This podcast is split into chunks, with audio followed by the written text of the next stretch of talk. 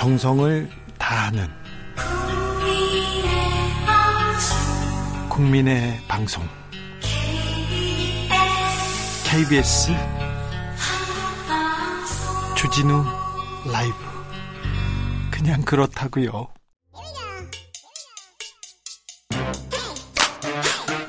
과학을 향한 진지한 고민 과학과의 수다. 라이브 기자실을 찾은 오늘의 선생님입니다. 음, 과학 커뮤니케이터 이선호 엑소쌤 어서 오세요. 네 반갑습니다 엑소쌤입니다. 선생님 기다렸습니다. 네. 이렇게 얘기하는 사람들 많습니다. 저 말고 많아요. 네. 자 오늘 어떤 수업 준비하셨습니까? 어, 사실 주진우 기자님은 자유 의지가 무슨 뜻인지 아십니까? 아니요 누구의 음, 뭐 압력이나 누구의 어, 외부 요소 없이 네. 내 생각대로 어, 아무것도 바라지 않고 네. 아무것도 두려워하지 않는다. 나는 네. 자유다. 자유의지. 그렇죠, 그렇죠, 맞아요. 내가 혼자 선택하는. 그게 자유의지죠. 네. 그래서 제가 사실 한 실험에 따르면 네. 이 와인 바에 네. 독일 음악을 많이 틀어두면은 네. 독일 와인이 좀 많이 팔리고. 네. 이제 프랑스 음악을 틀어두면 프랑스 와인이 더 많이 팔린다 그래요. 그래요? 오 신기해. 그래서 이제 이거를 몰래 이걸 실험해봤는데 네. 실험이 끝나고 나서 이제 실험에 참가한 사람들한테 알려줬어요. 네. 그랬더니 이제 대부분의 사람들이 아유 나는 아, 그래서 그거 아니야. 어, 그럴 리 없다고. 나는 원래부터 이 와인이 먹고 싶어서 이걸 고른 거다. 우리가 중국집에 나 짜장면 먹으러 가요. 네. 짜장면 먹으러 가는데 옆에서 짬뽕 맛있게 먹잖아요. 네. 그러면 짬뽕 시키잖아요. 나의 자유의지야. 네. 아 이건 모르겠다. 네, 짬뽕을 보고 시켰지만 자기도 그 무의식적으로 본 거를 그렇죠. 자기는 못 봤다 생각하고 진짜 오늘 짬뽕이 먹고 싶었다. 네. 뭐 이런 것처럼 네. 사실 우리는 자유지가 있다고 생각하지만 끊임없이 외부 환경이나 다양한 요소에 의해서 순간순간의 기분이 바뀌고 네. 그 기분에 따라 이제 선택이 바뀌고 많은 영향을 받는데요. 그래요.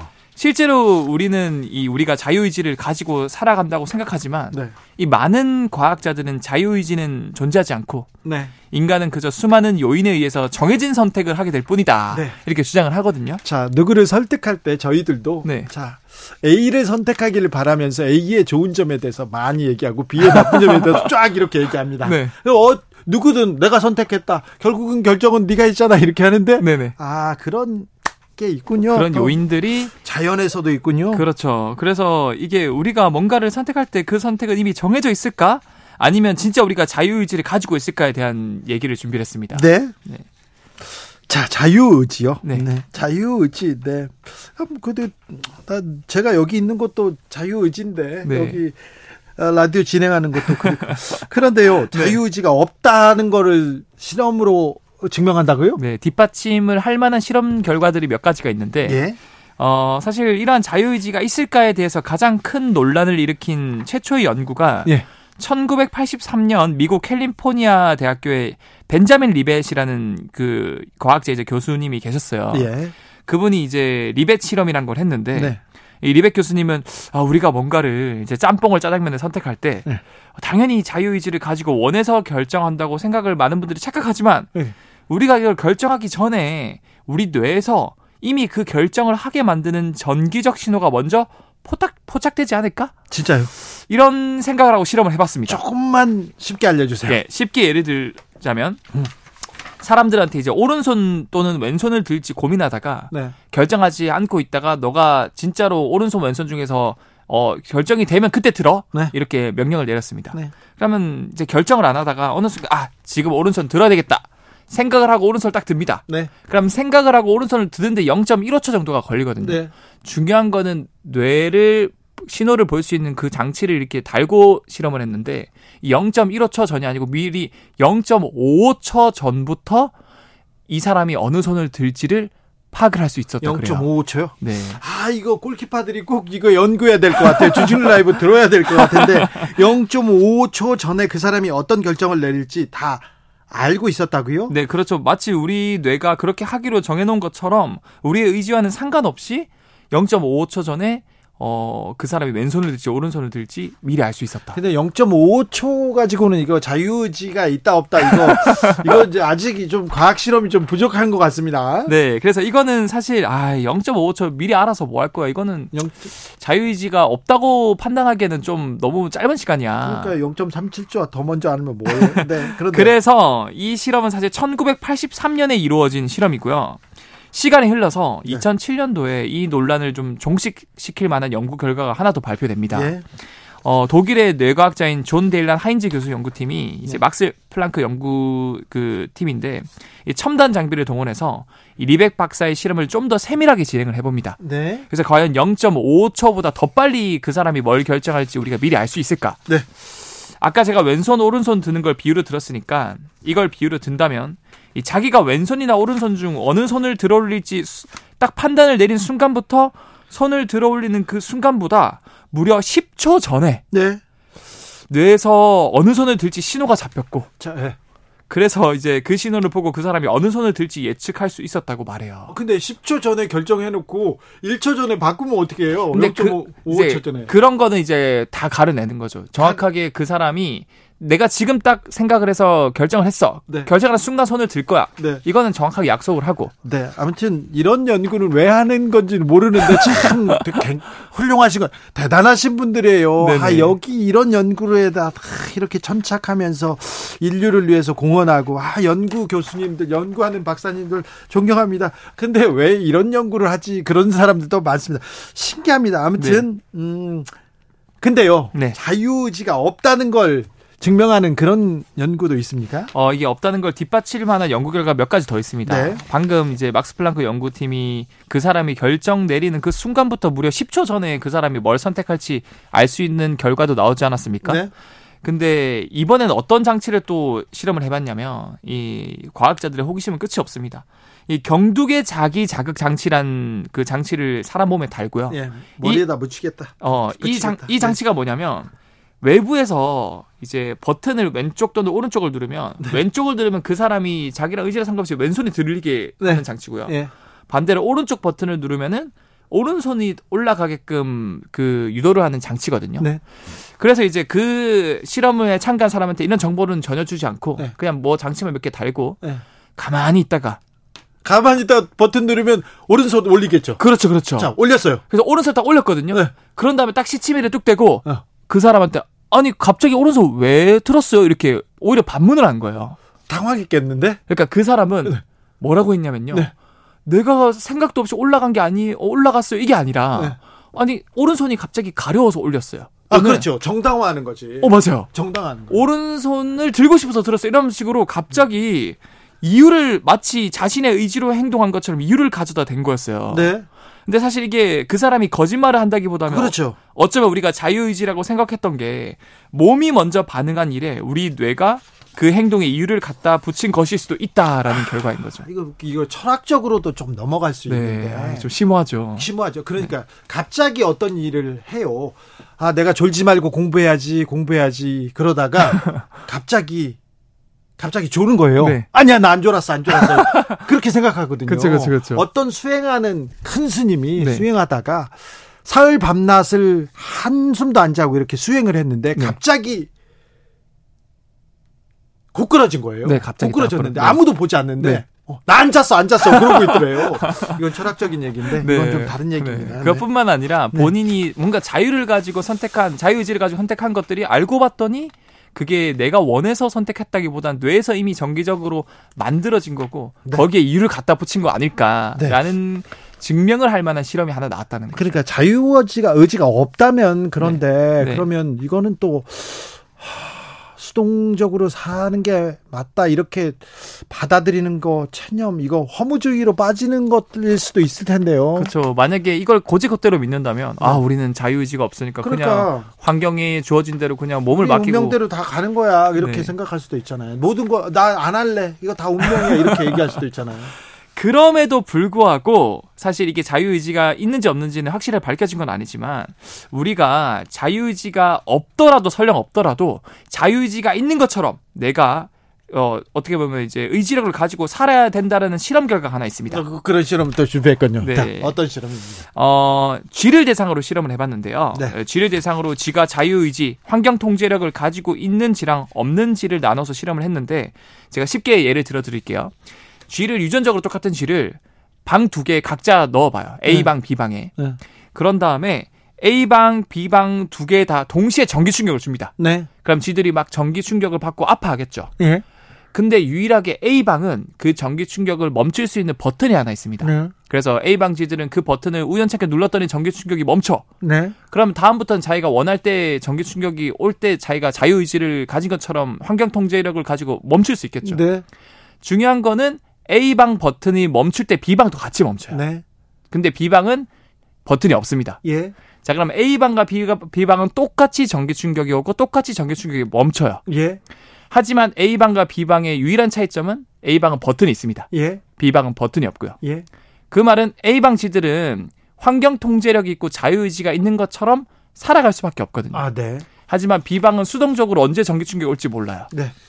결과를 봤더니 A방, B방 결국 전기 충격 양도 같고 그다음에 시간도 같았지만 A방이 훨씬 건강했고요. 네. 스트레스 정도도 훨씬 낮았다 그래요. 예. 하지만 버튼이 없었던 그러니까 자유의지가 없다고 생각하면서 살아가는 비방지들은 수동적으로 살아갔던 지들은 네. 스트레스 수치도 되게 높았고 그 다음에 건강 정도도 굉장히 안 좋아졌다. 아, 네. 세계 대전 때 일본군한테 붙잡힌 포로들이 있었어요. 맞아요. 그죠? 그리고 유대인에서도 그때 네. 학살할 때, 네. 학살 때 또 비슷한 어, 조사가 있었는데 네네네. 연구가 있었는데 어, 상황을 굉장히 희망적으로 매우 희망적으로 아. 보는 사람 매우 비관적으로 보는 사람 그리고 상황을 정확하게 보는 사람 이렇게 있었는데 네. 비관적으로 보는 매우 수동적인 사람들이 가장 많은 희생을 당했고 맞아요 맞아요 그다음에 네. 어, 극단적으로 또 희망적인 사람도 많이 희생이 컸다고 아, 합니다. 이거는 저도 너무 소름 돋았던 게 이게 완벽한 비유거든요. 네. 이 사실 독일의 아이슈비츠에서 네. 어떤 분은 내가 자유의지를 가지고 그래도 희망적으로 네. 맨날 면도도 하고 네. 가꾼 사람들은 끝까지 살아남았다. 그래요. 그러니까요. 네. 아, 나 공부 제자가 괜찮죠. 네, 기본이. 네. 과학 선생님 이선호 엑서쌤이었습니다. 감사합니다. 네, 감사합니다. 대본에 나온 줄 알았죠? 없어요. 그런 거 다. 교통정보센터 다녀올게요. 정현정 씨.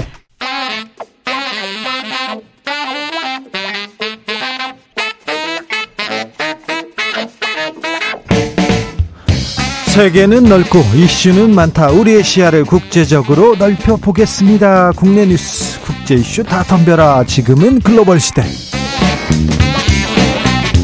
국제적 토크의 세계로 들어가 보겠습니다. 군사 외교 안보 전문가 김종대 전 의원. 안녕하십니까. 그리고 문희정 국제 정치 평론가 모셨습니다. 어서 오세요. 안녕하세요. 잘 계셨어요? 네. 네. 잘 오셨어요? 김종대 의원님 이거부터 물어, 물어볼게요. 네. 우리가 우크라이나는 몰라도 폴란드에 우크라이나 주변에 포탄을 주긴 줬나 봐요. 막 네. 가긴 갔나 봐요. 그런데 의원님께서 지난번 주진우 라이브에 나와가지고 아니 우리 군 이거 포 탄약 이렇게 보유해야 되는데 그걸 주면 어떻게 하냐 하고 문제 삼았잖아요. 네. 그랬더니 국방부에서 김종대 의원 아니다. 우리 음. 충분하다. 이렇게 얘기 나왔어요. 아니, 자꾸 충분하다 그러는데 그 사이에 전쟁 계획이 바뀌었나 아니면은 뭐 작전 계획이 바뀌었나 기존의 그 전쟁 계획이 살아 있고 네. 그다음에 이번에 나간 포탄은 전시 비축탄입니다. 예를 들어 교육용 탄약이 나갔거나 네. 잉여 예비 탄약이 나갔거나 이러면 저 얘기 안 합니다. 그렇죠. 그런데 전시 비축탄은 군에서 특별히 관리하게 돼 있고 이거는 육군 참모총장 동의 없이는 그 누구도 반출할 수 없는 대한민국 안보의 핵심 자산이에요. 네. 그러지 않아도 전시 비축탄이 부족해서 난린데 부족해요? 예.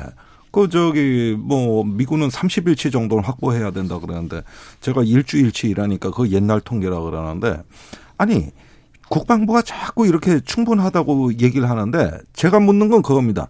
전시빅주탄 반출했냐 안 했냐. 네. 이 사실이 중요한 거예요.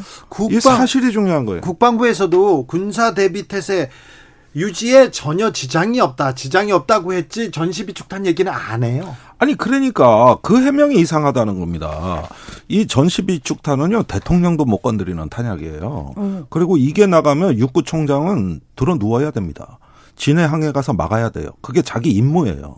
그런데 이 대화력전 북한 장사 정포에 대응하는 육군 지상군의 우리 핵심 작전이 대화력전인데 네.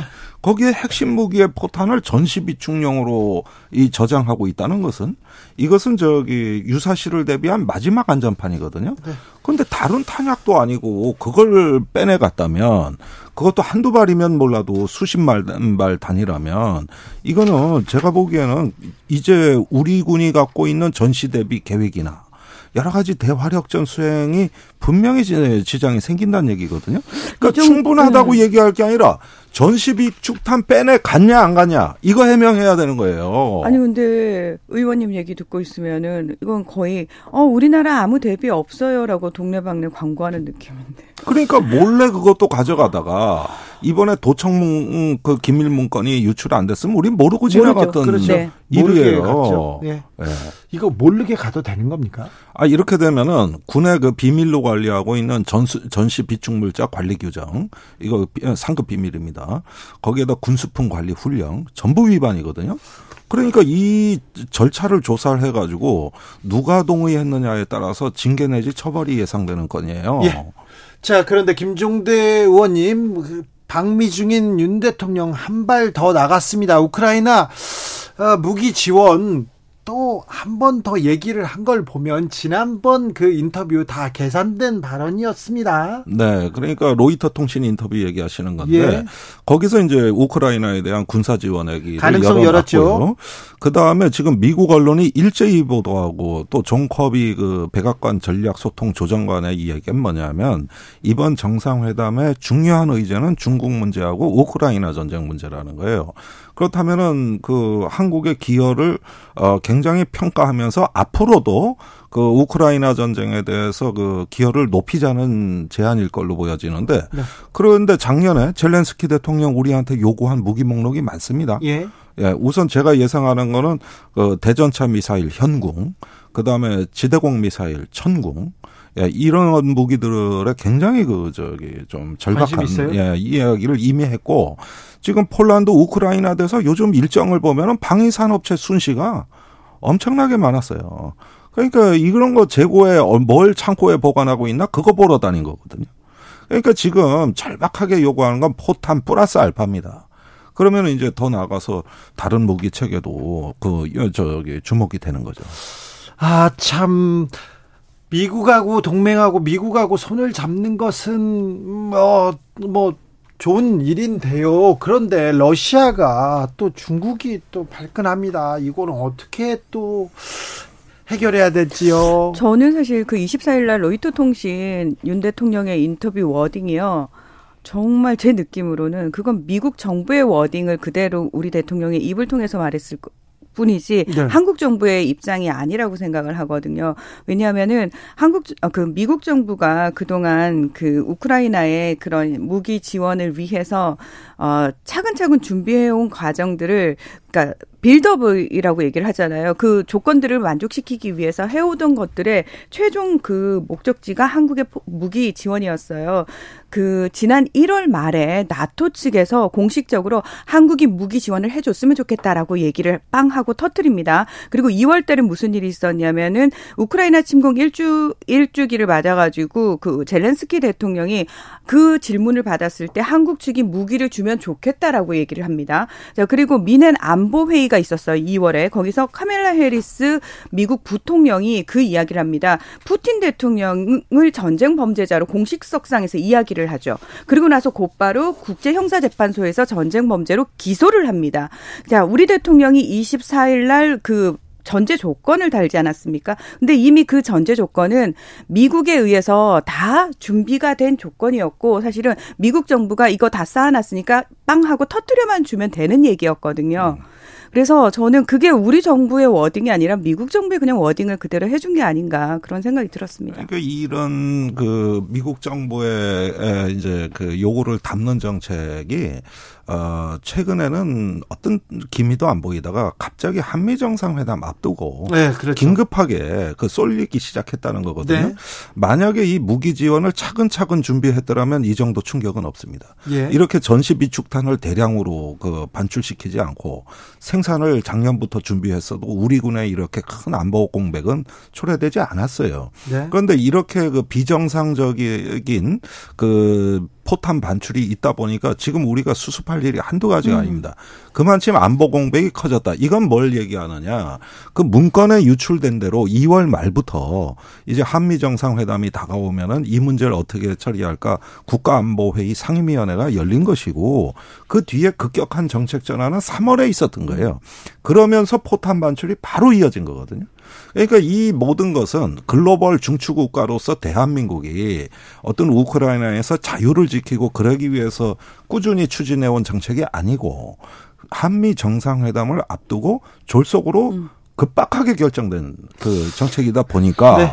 지금 이런 논란이 생기는 것이죠. 그럼 미국 같은 경우에는 사실 계속해서 중국을 향해서 너네 러시아한테 무기 지원할 거지 우리가 그거 정보 입수했어 이런 식으로 국제적으로 엄청나게 압박을 가했거든요. 그래서 중국한테 무기 지원을 하면은 가만히 있지 않겠다라는 식으로 계속해서 거의 위협을 했단 말이죠. 네. 저 그런데 이런 내로남불이 어디 있습니까? 한국한테는 무기 내놔라. 예. 미국이 그런 측면이 있죠. 사실 많죠. 네. 예. 아, 참 그런데요. 네. 아 대통령실에서는 이번 정상회담에서는 핵 우산 문서 발표할 거다. 음. 명문화한다. 이걸 가장 큰 성과로 삼고 있는 것 같은데 이거는 어떤 걸 의미합니까? 뭘 아, 의미합니까? 저는 지금 그 국내 언론이 한국 핵핵 공유를 네? 어, 문란에 담는다는 지금 보도가 대단히 위험스러워 보입니다. 음. 어 이거 지금, 지금 굉장히 그 주워 담기 어려운 형국으로 가고 있어요. 이 핵 공유라는 것이 과연 문안에 나오겠느냐? 일단 음. 그럴 가능성에 미국 전문가들은 다 전부 다 네. 없다. 어, 없다. 회의적이다. 네. 지금 다 그렇게 하고 있는데 오로지 한국 언론만 지금 한국형 핵 공유. 이게 나토에 지금 미국이 공유하고 있는 수준보다 더 높은 수준의 공유가 있다는 얘기인데 이러면 미국의 비확산 체제가 무너지거든요. 그렇죠. 그런데 NPT 체제는 국제 질서의 핵심입니다. 그리고 그걸 주도하는 나라가 미국이에요. 네. 그런데 이런 핵 공유가 합의된다. 이렇게 얘기를 하면서 나가도 너무 나갔다. 음. 그리고 더 심각한 건 뭐냐 하면은 그 한마디 듣기 위해서 우리가 모든 걸 양보하는 것으로 프레임이 짜여져 있다는 거예요. 반도체, 배터리, 전기차, 그 외에도 포탄 반출 이런 모든 것을 다 덮는 성과가 뭐냐 하면은 미국으로부터 이제 핵무기 사용에 대한 어떤 확실한 보장을 받는다는 거 이게 한국형 핵공유라는 겁니다. 가능합니까? 그 다음에 저기 저 이번에 또 문안을 막장 공동선언 마지막 문안을 지금 조율하는 모양인데 지금 그 미국이 한국이 핵 공격을 받으면은 북한을 핵으로 보복하고 공격하겠다는 문안이 빠질 것 같다는 거예요.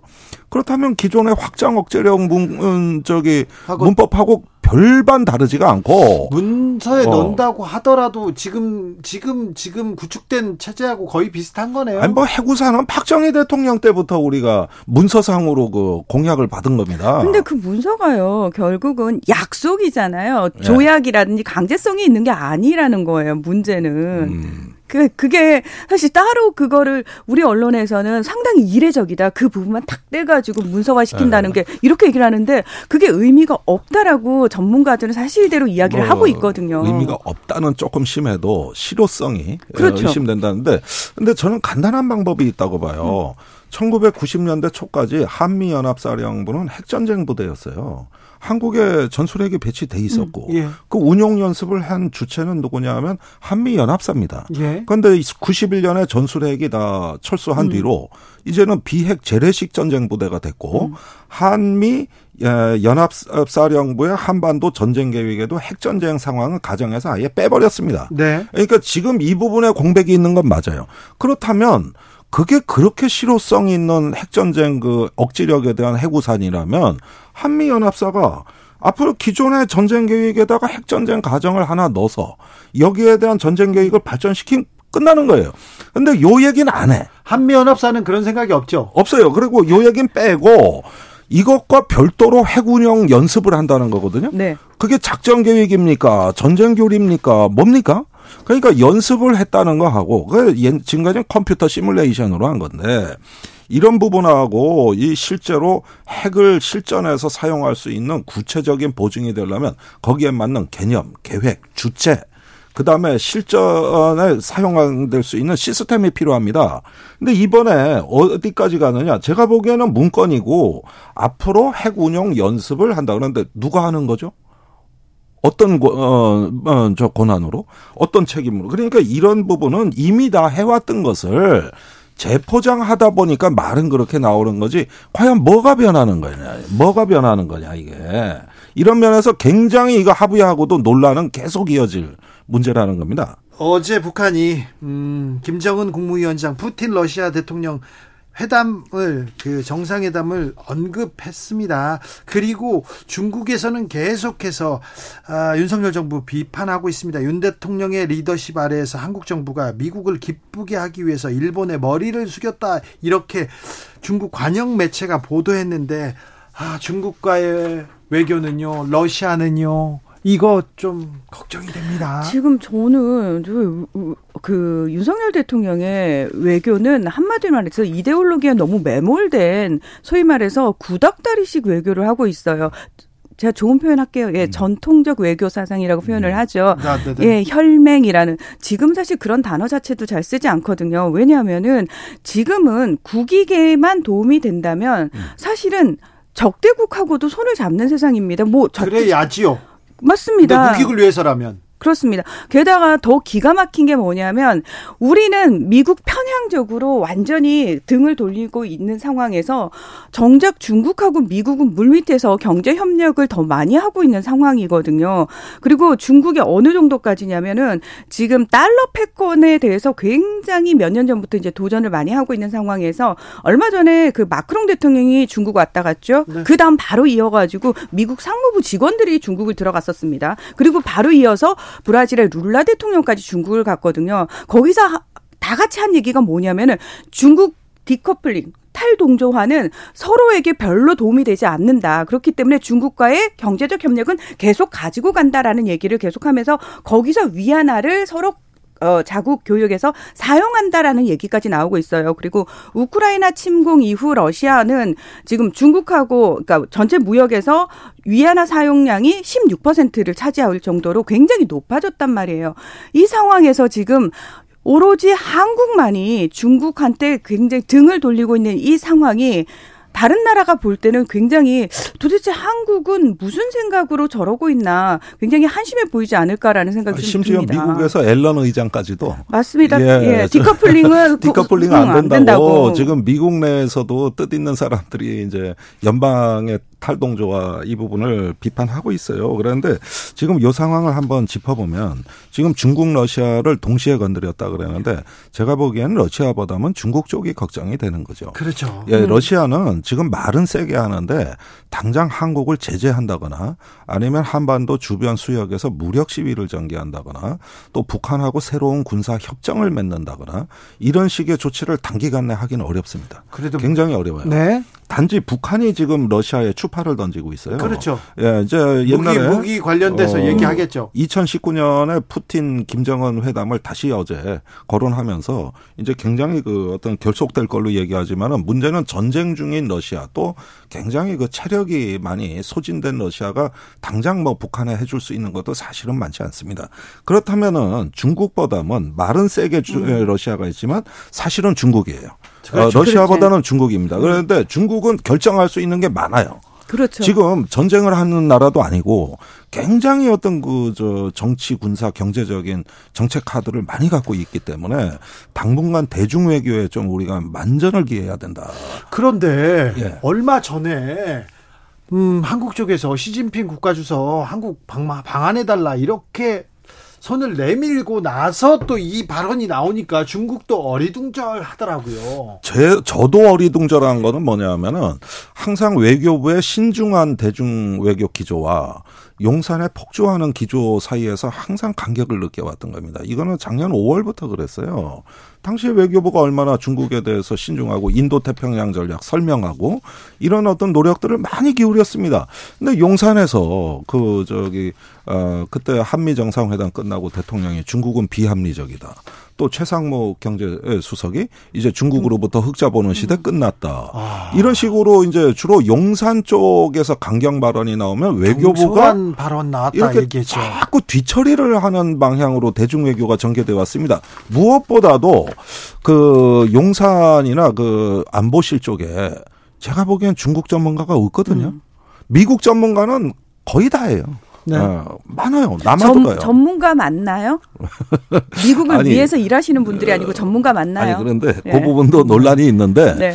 사실은 저도 미국 측의 반응을 듣고 있습니다. 그런데 무엇보다도 어떤 중국에 대해 대륙 적 사정을 알고 지금 중국이 뭘 준비하고 있는가 이 정도는 좀 살펴볼 수 있는 네. 그런 역량과 전문성은 준비돼야 되는 거예요. 그런데 아, 미국 언론에서는 아, 윤석열 대통령 방미했다 이런 기사는요. 네, 저 뒤에 있고요. 조 바이든 미국 대통령 대선 출마 공식화했다. 이 공식 선언이 지금 메인 기사로 나왔어요. 어, 그렇죠. 근데 막 손님 불러놓고 이렇게 자기 정치 뭐 정치 레이스 그냥 이렇게 그 가동하는 거 이게 맞는 건가요? 손님 대접하는 게? 어 뒷배경으로 세우기 너무 좋은 상황이죠. 좋아요. 음. 예, 바이든 대통령 입장에서는 왜냐하면은 자 트럼프 대통령 전 대통령이 바이든 정부를 계속 공격했던 부분이 외교적인 측면이에요. 예? 내가 있을 때는 북한 컨트롤 가능했다. 나는 네? 나는 김정은 위원장하고 북미 정상회담도 두 번이나 하고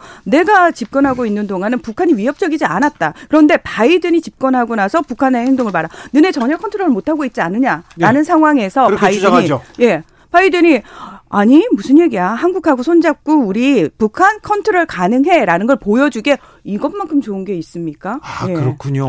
예, 거기에다가 우크라이나 포탄 지원으로 대한민국의 그 협력을 이끌어냈고 민주주의 진영이 단결하게 만든 리더십을 굉장히 그저 그렇죠. 어, 배경으로 삼을 겁니다. 그런 면에서 윤석열 대통령의 협조는 매우 절실했을 것이다. 거기에다가 이제 그 인플레 감축법이나 칩포 법안 같이 이제 반도체, 전기차, 배터리 등에 있어 가지고 이 미국 투자를 이끌어낸 이런 것들은 이제 중산층 재건 일자리 정책의 어떤 성과로 될 거고 여기서 인플레 감축법은 승부수입니다. 다음 선거를 위한 하나의 바이든의 어떤 그 선거 운동의 출발이라고 해도 과언이 아니에요. 아니요. 그런데 이번에는 네. 우리 대통령이 윤석열 대통령이 성과를 좀 받아와야 되는 차례 아닙니까? 지금껏 많이 줬으니까 이제 받아올 차례 됐는데요. 도청 도, 도청에 대해서도 꾸짖고 무슨 아, 말씀이세요? 그렇게 화를 내십니까? 아니 좀 어떻게 좀 해주세요. 좀 받아와 주세요. MBC 앵커가 윤, 윤 대통령하고 인터뷰하면서 아이 친구가 친구를 도청하진 않지 않냐고 얘기하니까 뭐라고 그랬습니까? 음. 아 신뢰 흔들리지 않는다라고 확인까지 탁 해주지 않습니까? 네. 자 바이든 입장에서는 이렇게 든든한 우방이 있을 수가 없습니다. 없습니다. 예. 음.